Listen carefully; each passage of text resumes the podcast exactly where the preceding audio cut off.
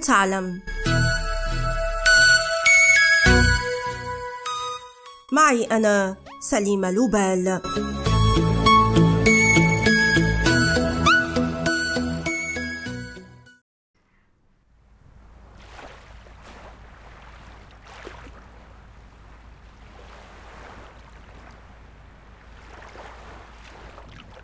رفعت الكثير من شركات التأمين خلال السنوات الأخيرة دعاوى قضائية ضد أكبر شركتين عملاقتين تعملان في قطاع النقل البحري هما ميرسك و MSC. والسبب هو الفقدان المستمر لحاويات معبأة بآلاف الأطنان من البضائع في عرض البحار.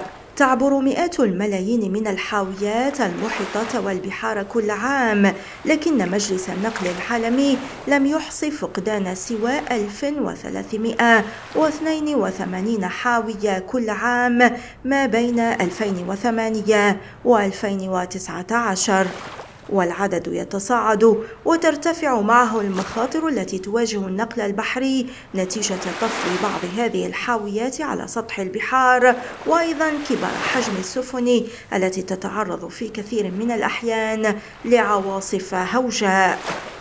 في نوفمبر من العام 2020 سقطت نحو ألفي حاوية في المحيط الهادئ في أسوأ حادثة عرفها العالم منذ فقدان 4293 حاوية في 2013 وفي يناير 2021 أعلنت شركة ميرسك فقدانها 750 حاوية بين الصين ولوس أنجلس فيما فقدت سفينة العدد نفسه من الحاويات بين سنغافورة ونيويورك.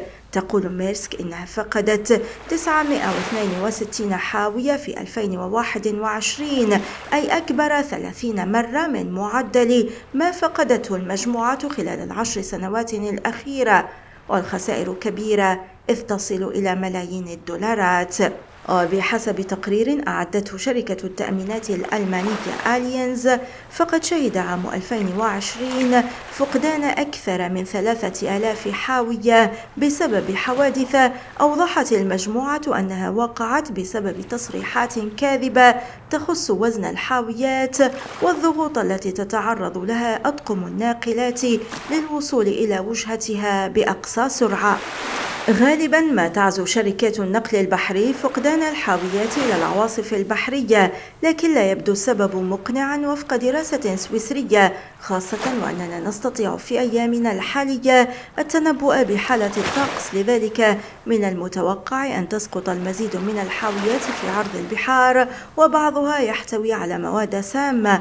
ما دامت شركات النقل البحري ترفض لأسباب مالية تجهيز حاوياتها برادارات تتبع تسمح برصدها واستعادتها في وقت لاحق